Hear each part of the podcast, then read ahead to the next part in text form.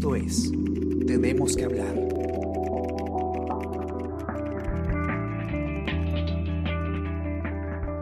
Hola a todos, ¿qué tal? Yo soy Paola Villar y hoy tenemos que hablar sobre el rechazo que se estaría generando a la futura vacuna por el COVID-19 que aún no llega al país, pero ya está siendo suministrada en diversos países como Reino Unido y Estados Unidos.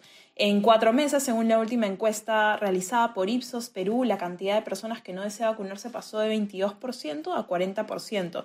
Estamos ahora con, Gladys Pereira, ella es periodista de la sección nacional del Diario El Comercio. ¿Cómo estás, Gladys? Un gusto tenerte aquí. Hola, Paola, gracias. Gracias por la invitación y por hablar de este tema tan importante que realmente yo me imagino que en los próximos días, mientras más se acerque la vacuna, la esperada vacuna en nuestro país, vamos a tener, pero eh, una gran cantidad de información para comentar. Eso mismo, es un tema clave y justamente yo quería preguntarte, ¿no? ¿Cómo se da además en cuatro meses este cambio de comportamiento? Ya sabemos que hay muchos movimientos alrededor de todo el tema de vacunas, ¿no? El movimiento antivacuna, personas que desconfían de por sí desde que surgió el tema del coronavirus, ¿no? Y que desconfían además de cómo surgió y, y cómo te ataca efectivamente la enfermedad.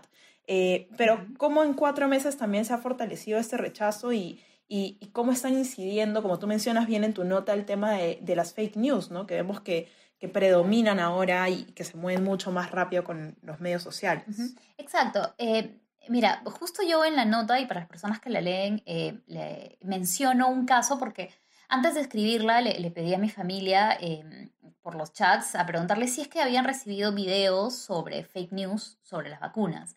Y me mandaron varios, porque realmente eh, es muy común recibir por lo menos, si no es de la tía, si no es de la prima, si no es de la compañera o el amigo que, que conoces de trabajo, que te mande al menos un video o una información donde cuestionan la veracidad de la pandemia, la veracidad del coronavirus y las vacunas.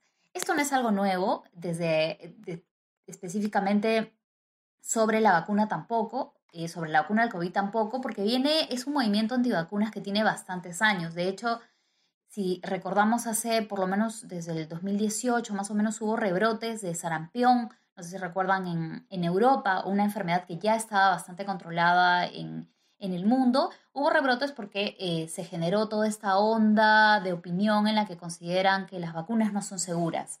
No hay em, sustento científico para afirmar eso, pero sin, embargo se difunde con una facilidad increíble. Cuando el, el video que menciono a esta mujer que, sale en, unas cámaras y dice que le están censurando, que el coronavirus eh, es mentira, que la vacuna va, a ocasionar eh, esterilidad, que quieren matar a 500 millones de personas y destruir el planeta, eh, como una película de ficción, se ha viralizado tan rápido que ese es una, un video que surgió hace una, un par de semanas en, en, en, perdón, en España, ha llegado a Perú, he visto reportes de eh, medios en Chile, en Argentina, que hacían el fact-checking para esta información. Pero lo que voy es que no es algo nuevo. Sin embargo, en esta pandemia también ha aparecido la importancia de la vacuna. De hecho, apenas eh, tuvimos el primer caso se esperaba que la, comunidad científica de, alrededor del mundo pueda reaccionar de una forma em, a la altura de las necesidades. Y eso es lo que ha ido ocurriendo. ¿no? En los últimos años, en los últimos meses, mejor dicho, hemos visto cómo se ha acelerado el proceso de la vacuna. Y esta aceleración del proceso del desarrollo de la vacuna es lo que ha sido usado por los antivacunas para decir que esto es experimental, cuando no es así. Entonces, Claro, o sea que se echó la carrera, ¿no? Que, es, que se echó muy rápido y, se Entonces volvemos, volvemos al punto. En agosto, cuando se hizo la primera encuesta de Ipsos sobre el tema de la vacuna, recién el gobierno había, estábamos en los primeros pasos para la adquisición de la vacuna. Aún no se habían eh, iniciado los ensayos clínicos que también se desarrollan en el Perú con dos laboratorios. Y también eh, todavía no se había firmado, por ejemplo, acuerdos con Pfizer o con las iniciativa, la iniciativa, la iniciativa COVAX en este momento. Entonces estamos como en los primeros pasos para adquirir la vacuna. Entonces en ese momento el rechazo era de un 22%. Y muchas de las personas que cuando se les consultaron por qué, era porque también desconocían respecto a la eficacia. Pero obviamente para agosto nuestra principal preocupación aún eran los muertos, la falta de oxígeno, los contagios que se incrementaban. Sin embargo, estamos en una situación en la que ha ido disminuyendo sin cantar victoria y disminuyendo los contagios. Y estamos como en un periodo de tregua que los especialistas consideran que ha relajado también las medidas de, de protección. Entonces, en este contexto es que la vacuna es el tema más hablado porque ya se espera, ya tenemos una fecha, ya tenemos Em, el laboratorio de Pfizer que ya tiene aprobación, que como bien mencionaste ya se está eh, inyectando en Reino Unido y en, Estados Unidos. Entonces el tema de la vacuna surge más y con ello también las preguntas respecto a si va a ser segura, si me puede causar algún, algún mal a largo plazo. Yo conversé para este informe con dos infectólogos, con la infectóloga Teresa Ochoa, que ella es em, jefa del Instituto eh, Alexander von Humboldt de la Universidad Peruana Cayetano Heredia, y también con eh, Augusto Tarazona, que es el especialista en salud pública del Colegio Médico del Perú. Los dos fueron enfáticos en decir que, para empezar, es lógico un poco tener miedo a las cosas nuevas, ¿no? Eh, como, como muchos de nuestras familias tal vez o nuestros conocidos pueden preguntarse a ver, es una vacuna que se han demorado en desarrollarla en 10 meses, mientras tanto hay otras enfermedades como el SIDA, por ejemplo, el VIH, que no tiene vacuna. Entonces, existe, eh, digamos, una, unas dudas válidas que tienen que ser respondidas. Lo peor que podemos hacer es decir, esa, esa, tu cuestionamiento es tan ridículo, entre comillas, que mejor no te contesto. Porque... Claro, además porque ahí ninguna de las partes se escucha, ¿no? O sea, es un, ay, tú estás completamente equivocado, pero no solo eso, sino que es ridículo y es tonto lo que dices y así no se logra ningún diálogo ¿no? alrededor de ese hay, tema. Hay muchas personas que están deseosas de información y no lo obtienen por los canales oficiales. Entonces es más fácil eh, recibir un video del viral de esta mujer o este señor que están asustados, que te dicen, oye, no, va, tu familia no va a poder procrear nadie más porque nos van a poner una vacuna que no vamos a poder es mucho más es mucho más emocional también, o sea, juegan mucho con ese plan. Y el miedo también que ha estado circulando en, en, estos últimos meses es algo que tiene que comprenderse, ¿no? Hemos vivido de una normalidad en la que las enfermedades eh, de este tipo no eran tan comunes. La, gripe H1N1, que era nuestro antecedente más cercano, no tuvo el impacto que, ha tenido el coronavirus. Entonces no hemos vivido cerca a la necesidad de una vacuna. Hace unas semanas también conversé con Ángela Uyen, que es una eh, médica peruana que trabaja en Médicos Sin Fronteras, con sede en Bélgica, y ella me contaba que nuestra sociedad no está tan acostumbrada a los brotes, a las epidemias, que no sentimos la importancia de la vacuna. En cambio, ella mencionaba, por ejemplo, una campaña de vacunación en la República Centroafricana, donde sí están más cerca de brotes de epidemias, donde no tienen tanto acceso a, los medicamentos y las vacunas, lo valoran tanto que hacen cola por días para poder vacunar a sus niños. En cambio, nosotros estamos acostumbrados a que apenas nacen los niños, se les vacuna como parte de, de la rutina, digamos. Entonces, no entendemos cuán bien nos hacen la vacuna porque no, no estamos viviendo con la enfermedad. Pero ahora sí, ahora sí estamos en una situación en la que estamos en medio de una pandemia. Entonces, los especialistas lo que no, no me indican y que todos los pueden leer es que lo que se tiene que hacer es reforzar la información, la información veraz, la información eh, accesible y fácil de entender es lógico que todos tengamos dudas, es lógico que todos tengamos preguntas y lo que tiene que hacer el Ministerio de Salud en este sentido es informar cada duda, por ejemplo, asocian eh, eh, las ondas 5G con la transmisión del virus, ¿no? Entonces ahí los especialistas, que hay un montón, pueden explicar que no, que la única vía de transmisión del virus, eh, del coronavirus, como otros virus respiratorios, es a través precisamente de las mucosas, de, los, de las pequeñas gotículas que le dicen que cuando sale de, nuestra, cuando tosemos, cuando estornudamos, incluso cuando hablamos. Entonces hay varios elementos que tienen que ser respondidos uno por uno. Es como una tarea de educación eh, primaria, digamos, para todos, porque la ciencia no está tan difundida en nuestro país. Entonces, para, incluso para periodistas, cuando empezó la pandemia ha sido bastante complicado empezar a familiarizarnos con términos que no usábamos de día a día. Sí, claro. Además ahí hay un ámbito creo importante que tú mencionas, que es la facilidad de la comunicación, ¿no? La facilidad con la que te llegan estos mensajes, la, emocionalidad además con la que juegan estos puntos claves, que creo que es súper importante lo que me dices, y evitar además eh, usar este típico discurso que a veces lamentablemente nos juega en contra de ridiculizar las otras posiciones, ¿no? Pero también leía algo en tu nota que me pareció interesante, que tiene que ver con, eh, digamos, el miedo que pueda perder la gente a contagiarse porque ahora hay menos contagios. Y no sé si es algo que incluso estamos viendo ahora en las calles, más gente que sale, más gente que hace otras actividades eh, del día a día, que antes, de pronto, hace unos meses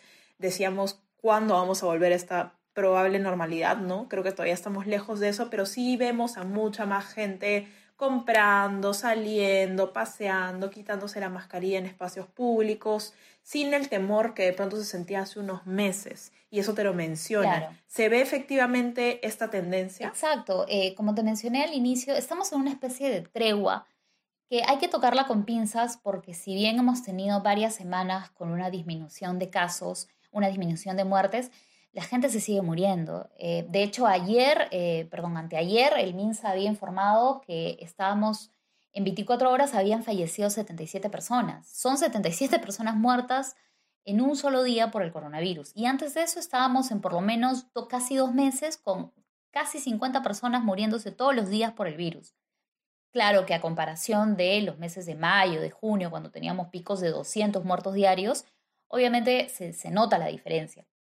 Pero con esta, esta disminución leve también ha aumentado esta sensación de seguridad. Como le, lo mencionan los especialistas, una falsa seguridad porque no estamos seguros todavía. Entonces, esto también juega eh, un papel importante en el, en el temor o el rechazo a la vacuna. Porque hay muchas personas que dicen, a ver, están bajando los contagios, ya no estamos en una situación crítica, entonces ya no, ya no necesito vacunarme cuando especialistas ya han adelantado, y de hecho considerando experiencias de otros países de, Europa, por ejemplo, o Estados Unidos, eh, puede, es muy probable que exista una segunda ola o una tercera ola, ¿no? Considerando también que precisamente nuestra relajación de medidas de seguridad hace que, nos, que seamos más propensos al contagio. Entonces, en este, en este momento estamos con una serie de fake news, que se difunden muy rápido a través de las redes sociales, a través del amigo, a través de la, de la familia. Y estamos también en una situación en la que la gente ya no ve colas para, para, para el oxígeno, o ya no todos los días nos están informando de algún familiar o algún amigo que ha fallecido, que lamentablemente hemos estado en esas situaciones y a veces nos olvidamos. Entonces, estas dos cosas se unen para que la gente diga, bueno, entonces no es necesario vacunarme, ¿no? Y se minimizan las cifras, porque como tú bien dices, antes hemos estado acostumbrados a picos tan altos de contagios, a picos muy fuertes de, de muertes, y incluso se hablaba todo el tiempo del sinceramiento, de la cifra y todo ese tema, ¿no? Que, que de alguna manera ver como 70 fallecidos diarios o 50 puede no sonar a mucho cuando en verdad no deja de ser una cifra importante, ¿no? Y, y, y no deja de ser además un tema vital contra justamente la lucha de este virus. Ahí yo quería preguntarte también, Gladys, un poco para, para ir cerrando y para que hablemos además del remedio a, esta situación. ¿Qué, ¿Qué, está haciendo también o qué han visto desde, desde, desde, la sección nacional que se está haciendo, no solo desde el Estado, sino también de pronto otras campañas para de alguna manera derrumbar ese tipo de fake news que existen y, y, y lograr que el camino hacia una vacuna, que esperemos llegue pronto, no sea tan caótico en el sentido de, tanta gente contradiciendo un tema médico y de salud pública, ¿no?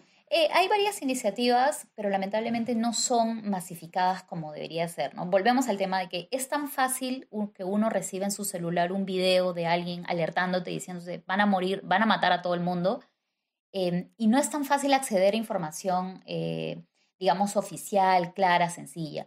De hecho, el Ministerio de Salud desde hace un par de meses más o menos tiene todos los días viernes, eh, le llaman los viernes informativos, donde eh, están los especialistas, por ejemplo, el viceministro de Salud Pública, em, declaran un montón de preguntas respecto a las vacunas, respecto al desarrollo de la enfermedad y se transmite en vivo, por ejemplo, a través del Facebook del MINSA.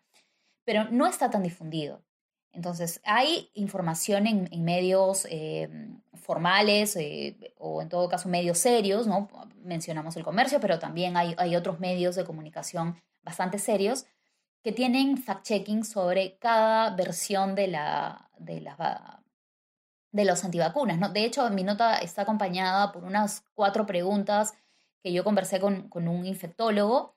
Por ejemplo, si es realmente las vacunas eh, generan esterilidad, si son vacunas, perdón, son virus creados en laboratorio. Entonces, hay iniciativas, pero lo que falta y lo que sí eh, insisten los especialistas y que vamos notando nosotros también, que falta que todo esto se condense en una campaña eh, agresiva, en una campaña sostenida y una campaña clara de parte del gobierno, porque esto ya le compete al Estado garantizar de que toda la, población esté informada. De hecho, em, no solamente se trata de, la vacuna ahora es voluntaria, no se hizo eh, obligatoria como se había propuesto. De hecho, porque en el debate en el Congreso, al Congreso le correspondía eh, autorizar eh, una ley para permitir primero el ingreso a las vacunas y también para garantizar su gratuidad. Hace poco, el 4 de, diciembre, hubo un debate en el Congreso y yo recuerdo el congresista, por ejemplo, Posebo, Posemos Croute de, mm, de Unión por el Perú, él mencionaba toda la serie de información de los antivacunas. Y eso hubiera sido muy interesante que ese debate sea transmitido por televisión. Obviamente hay un canal del Congreso, pero que no todos acceden. Entonces hubiera sido interesante también escuchar quiénes son las voces eh, desde el Congreso que respaldan este tipo de informaciones que ya han sido eh, descartadas por científicos. Y, esto es fácil también este, identificarlo para que nosotros podamos saber quiénes son los que están legislando eh, sobre nuestras políticas y lo que nos conviene en salud pública, ¿no? Entonces, ahí sí, sí los especialistas coinciden en que hace falta tal vez más enfatizar en la información. Y conforme se acerque la vacuna, todavía no tenemos fecha, eso es otro tema, pero conforme se acerque eh, la vacuna a nuestro país, yo eh, presiento que lamentablemente van a intensificarse las campañas en contra claro, y, para combatir eso tiene que existir, como bien dices, algo cohesionado, un esfuerzo. Exacto, ¿no? Igual todos podemos también ser un poco eh, voceros de, información clara, información real. Un, paso es no eh, distribuir los virales que nos llegan eh, a través de nuestras redes sociales, ¿no? Si no tiene una fuente confirmada, si tú no sabes quién lo ha dicho, si solamente te dicen oye, por si acaso te están ocultando que quieren matar a 500 millones de personas.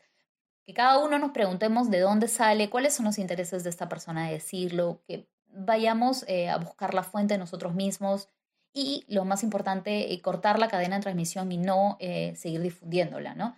Porque lamentablemente así se viralizan este tipo de, de falsas informaciones que generan pánico y que no contribuyen para nada a la atención de una pandemia que sigue matando, ¿no? A veces dicen el virus, el coronavirus no existe, eh, pero yo me imagino eh, que para las personas que han perdido familiares, que han perdido amigos o que están con sus familiares postrados en una cama, debe ser muy duro escuchar eso, es decir, la pandemia no existe. Exacto, escuchar ese nivel de negación y bueno, como bien dices, creo que el consejo que podemos dejar eh, a los que nos están escuchando en este momento es verificar primero toda la información que comparten en redes sociales. Es muy fácil crear cadenas por WhatsApp con incluso audios que terminan siendo falsos o tienen información que en verdad juega más con la parte emocional. Entonces creo que es vital en todo caso, ahora más que nunca, fiscalizar la información y considerar ese tema, ¿no? Empatía con las personas que han perdido familiares por esta enfermedad antes de una negación en base a, cosas que pueden no ser ciertas, ¿no? A quienes nos escuchan les recuerdo que pueden ver el informe de Gladys en la edición impresa y, el amplio desarrollo también en, nuestra web, en el comercio.p, sobre todo ese tema, sobre el resultado de la encuesta de Ipsos. Hay muchos más datos en la, en la nota eh, publicado hoy día y para que estén informados también sobre temas importantes de coyuntura política y sanitaria, no se olviden de revisar también nuestra web. Recuerden que pueden seguirnos a través de Spotify, de Apple Podcasts, de SoundCloud, de Spreaker, para estar pendientes de este contenido y de otros podcasts y también pueden eh, ingresar a nuestra web para estar enterados de todas las situaciones y si desean recibir el mejor, lo mejor de nuestro contenido, pueden suscribirse a nuestro WhatsApp, El Comercio Te Informa. Muchísimas gracias, Gladys, por acompañarnos hoy día y, y bueno, ojalá esta situación cambie de cara a la llegada de la vacuna, que esperemos, como dices, que sea pronto. Gracias a ti, Paola, y lo más importante, que la gente eh, se informe, se informe, que lea lo, lo más que pueda, que pregunte y que esté atenta eh, también, sobre todo, quién es la, la persona que te lo dice. ¿no? Si no se identifica, para empezar, ahí empieza a preocuparte. Exacto. Muchísimas gracias, Gladys. Chao. Nos vemos. Chao. Esto fue Tenemos que hablar. Esto fue El Comercio Podcast.